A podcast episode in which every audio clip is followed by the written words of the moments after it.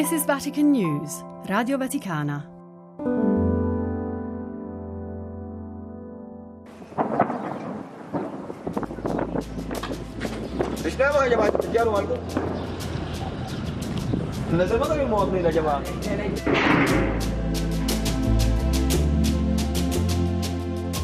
Mi colpisce come Mary e anche tanti altri si vogliano rialzare, vogliano ricominciare.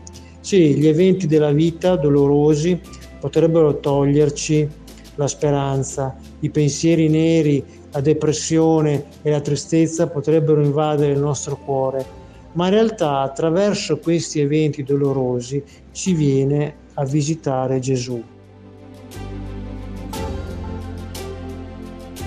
Sud Sudan riceve rifugiati dal Sudan, molti di loro sono sud-sudanesi che stabilitisi in Sudan ora ritornano, hanno perso tutto e in Sud Sudan trovano molto poco per poter ricominciare. Ma rimango sempre ammirato dalla forza d'animo della gente sempre pronta a rialzarsi, non importa quanto grave sia stata la caduta. La vita va vissuta.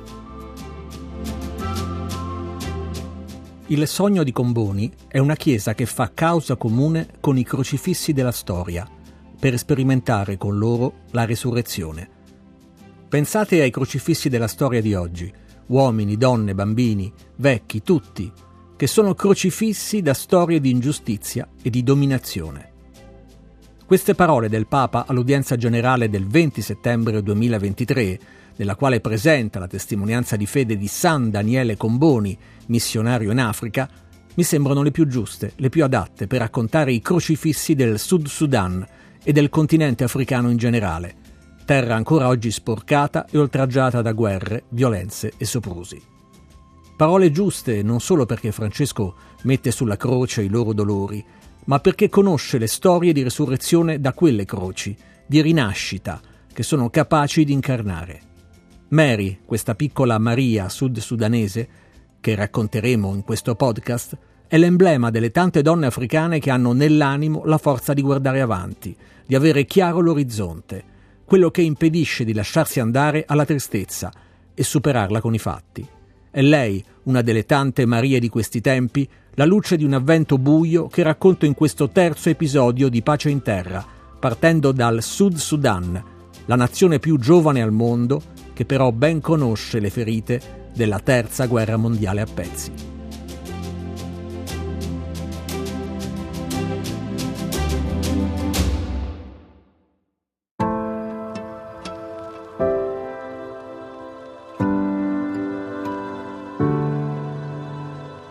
Pace in terra.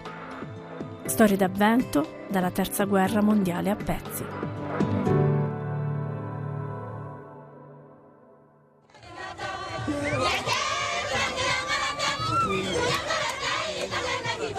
È il 9 luglio 2011, per le strade di Khartoum è festa grande. Si celebra la nascita di un nuovo Stato, il Sud Sudan. Un passaggio sancito da un referendum che ha visto trionfare il sì, quindi il distacco dal Sudan, con oltre il 98% dei voti. La consultazione era parte di un pacchetto di accordi siglato nel 2005 tra il governo sudanese e il Sudan People's Liberation Movement, un'intesa che aveva messo fine ad un conflitto tra nord e sud durato più di vent'anni, con due milioni di morti. La festa di quel giorno non è durata molto, però. Dalla sua indipendenza nel 2011 il Sudan del Sud è stato teatro di conflitti armati e crisi umanitarie, una violenza riconducibile alle profonde spaccature sociali e alle dispute per l'accesso alle risorse naturali, come il petrolio e i pascoli, e al potere a livello nazionale e locale solo nel 2018 la firma dell'accordo di pace che pone fine alla guerra a livello nazionale, ma è una pace che resta ancora oggi fragile. Un anno dopo l'intesa, nell'aprile 2019, Francesco apre le porte della sua casa a Santa Marta e mette intorno ad un tavolo i leader di entrambe le parti per farli dialogare in modo costruttivo. Chiede da fratello e con il cuore di rimanere nella pace, li spinge a diventare padri della nazione. La sua richiesta diventa supplica quando, con un gesto senza precedenti, il pontefice si prostra a baciare i loro piedi. Nel febbraio 2023, poi, il Papa si reca in Sud Sudan, un viaggio fortemente voluto dopo un rinvio per motivi di salute, e tornando racconta del pellegrinaggio ecumenico compiuto con l'arcivescovo di Canterbury, Justin Welby, primate della Chiesa anglicana, e il moderatore dell'Assemblea generale della Chiesa di Scozia, Ian Greenshields. E nel 19 è stato fatto un ritiro spirituale qui in Curia da due giorni, con tutti questi politici, tutta questa gente aspirante ai posti, alcuni nemici fra loro, ma erano tutti nel ritiro e questo ha dato forza per andare avanti. Purtroppo il processo di riconciliazione non è avanzato tanto eh? e il neonato Sud Sudan è vittima ancora della vecchia logica del potere, della rivalità che produce guerre, violenze, profughi e sfolati interni.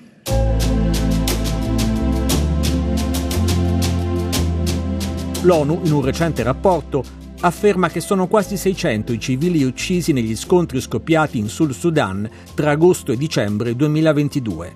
Si documentano attacchi, rapimenti, violenze sessuali e il ricorso ai bambini nelle ostilità. Decine di migliaia di persone poi nello stato dell'Alto Nilo, ubicato a nord, sono state sfollate dalle violenze tra i gruppi armati. È un elenco di brutture che sembra non conoscere fine, ma tra le pieghe di tanto orrore si trovano piccole luci, e io una tregua la trovo anche grazie alla storia di Mary, che mi racconta Padre Lorenzo, un religioso che vive in Sudan e di cui non faccio il cognome per ragioni di sicurezza. Mary è una donna sud-sudanese che, come tanti sud-sudanesi, si trova a vivere in Sudan a causa delle guerre, della povertà e dell'insicurezza del Sud Sudan. Mary e i suoi figli vivevano a Khartoum, Adesso con la guerra scoppiata in Sudan si sono trovati a muoversi, a lasciare tutto, casa, lavoro, scuola. E prima hanno trovato rifugio a Medani, una città a circa tre ore di macchina verso il sud di Khartoum, per poi arrivare a Port Sudan dove li ho incontrati, accolti in una grande casa di accoglienza per studenti universitari trasformata in centro di accoglienza per rifugiati ma Mary ha trovato un altro posto per lei e per i suoi figli, una specie di baracca con il tetto in lamiera dove sono andato a trovarla, un posto pieno di mosche e molto povero e umile. La storia di Mary che vaga assomiglia alla storia eh, della Sacra Famiglia che all'inizio si è trovata a vagare, è la storia di tanta gente che cerca posto, sicurezza, e futuro fuggendo da guerra a guerra, da calamità a calamità. Mi colpisce come Mary e anche tanti altri si vogliano rialzare, vogliano ricominciare. Sì, gli eventi della vita dolorosi potrebbero toglierci la speranza, i pensieri neri, la depressione e la tristezza potrebbero invadere il nostro cuore ma in realtà attraverso questi eventi dolorosi si viene a visitare Gesù. Gesù che viene a Natale e vuole nascere nel nostro cuore. Attraverso anche eventi di sofferenza, lui ci invita ad affidarsi a lui. Sì, la storia di Mary è la storia di tanti che hanno imparato a rialzarsi sempre confidando in lui che ci dice e ci ripete che è in mezzo a noi. Sì, lui veramente è nato.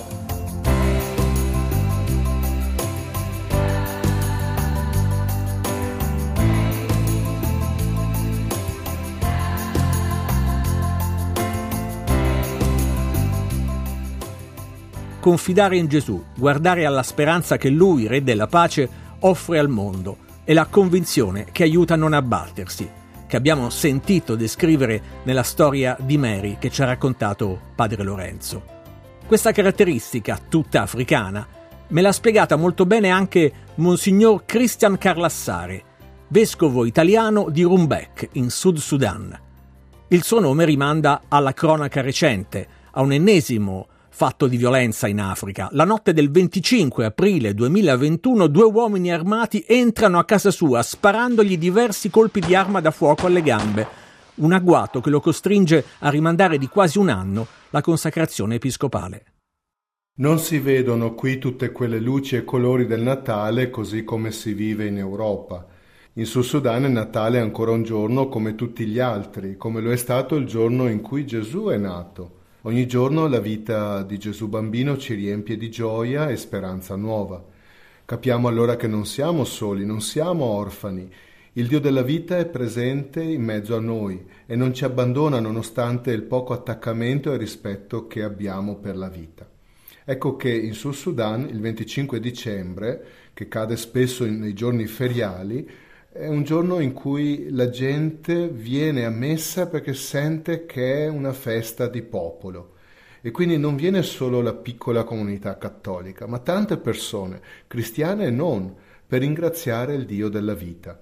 Infatti il Natale, oltre alla nascita di Gesù, è anche la festa dell'inclusione, della comunione, della fraternità. Forse perché dicembre è il mese dell'abbondanza che viene dopo la stagione della pioggia e quindi anche dopo la mietitura. È il mese in cui le famiglie si riuniscono e godono insieme di quanto hanno raccolto durante l'anno. È il mese della condivisione e anche della redistribuzione delle ricchezze con chi pur avendo lavorato è rimasto senza frutto. È il mese dei matrimoni e delle nuove unioni che nascono perché vengono al mondo nuove vite a dare speranza alla comunità intera ma dicembre marca anche l'inizio del nuovo anno con la stagione secca in cui si dovrà cercare nuovi pascoli. Allora tanta gente si sposta, ci si incontra, ma a volte anche ci si scontra. E si vede quanto la vita sia un dono fragile e i pericoli sono tanti. L'inimicizia e la violenza sono i peggiori. Durante la recita di Natale, che ogni anno ripercorre la storia dei Vangeli, la gente dà particolare rilievo proprio alla strage degli innocenti. Il Natale è misteriosamente seguito dal mistero dell'iniquità, che risponde alla vita con la morte. Ancora il Sud Sudan riceve rifugiati dal Sudan, molti di loro sono sud-sudanesi, che stabilitisi in Sudan ora ritornano. Hanno perso tutto, e in Sud Sudan trovano molto poco per poter ricominciare, ma rimango sempre ammirato dalla forza d'animo della gente sempre pronta a rialzarsi, non importa quanto grave sia stata la caduta. La vita va vissuta. Nei giorni scorsi abbiamo vissuto una grande processione eucaristica, all'inizio dell'anno eucaristico, molta gente di diversa etnia ma di fede comune si è raccolta per le vie della città di Wau camminando insieme a seguito dell'Eucarestia. E questa è stata una testimonianza di popolo, di popolo di fede, di una speranza grande, della capacità di diventare uno, unito nella riconciliazione. Quindi a Natale, ma anche durante il periodo d'avvento, la gente non manca mai di pregare per la pace, perché Gesù bambino, così fragile, è visto come il principe della pace, colui che indica l'unico cammino possibile per stare dalla parte della vita, riconoscendo la dignità di ciascuna persona, accogliendo l'altro come fratello, come sorella, nel perdono reciproco, nella riconciliazione, nella fiducia di una umanità finalmente possibile.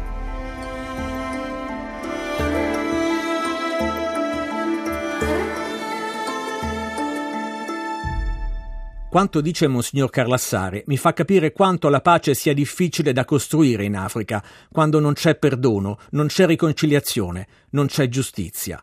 Anche Papa Paolo VI ne sentiva l'urgenza nel 1969, a pochi giorni dal suo viaggio apostolico in Uganda, avvenuto tra luglio e agosto di quell'anno. Poi il nostro viaggio ha un'intenzione che dobbiamo dire ardente e dolorosa quella della pace, della pace anche in Africa è sofferente per i conflitti penosissimi che mietono vittime innocenti, e voi sapete dove, e senza numero, e che ancora non si riesce a comporre.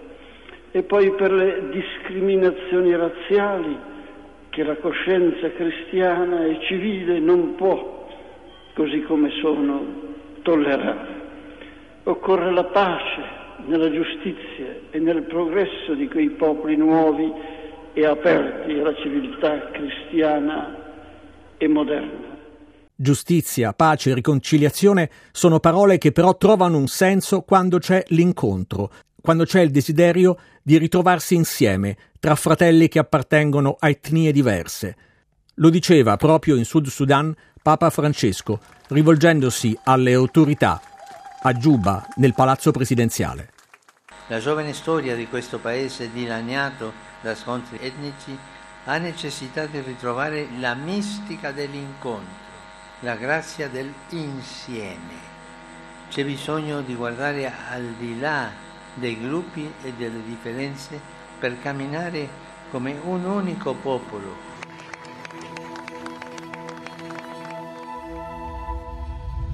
Padre Michael Bassano, sacerdote della Società per le Missioni Estere degli Stati Uniti d'America, è stato missionario in varie parti del mondo Oggi ha 74 anni, è l'unico sacerdote cattolico che serve una comunità di fedeli al campo dell'ONU per la difesa dei civili a Malakal, nella zona nord-orientale del Sud Sudan.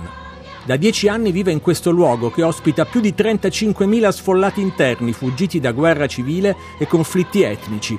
Nei versi della sua poesia, Thriving, che significa prospero, florido, fiorente, dimostra come la dimestichezza con i luoghi della sofferenza e della violenza non spenga ma riaccenda la speranza e la fede in un futuro migliore per il Sud Sudan e per il mondo.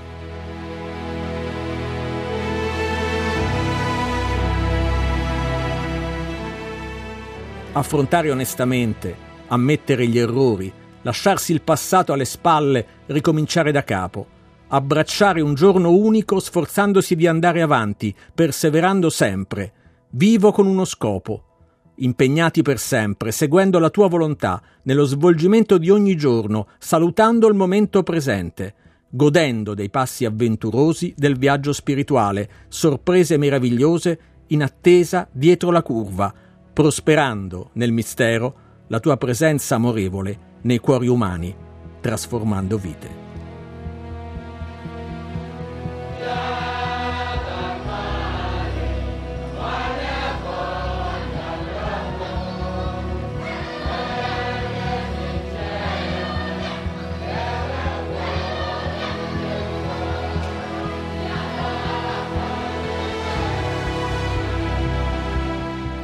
Sono Fabio Colagrande e questo era il terzo episodio di Pace in Terra, storie di avvento dalla Terza Guerra Mondiale a pezzi, un podcast che ho curato con Benedetta Capelli e Amedeo Lo Monaco e la collaborazione tecnica di Adriano Vitali. Per questo episodio un grazie particolare va a Marco Guerra.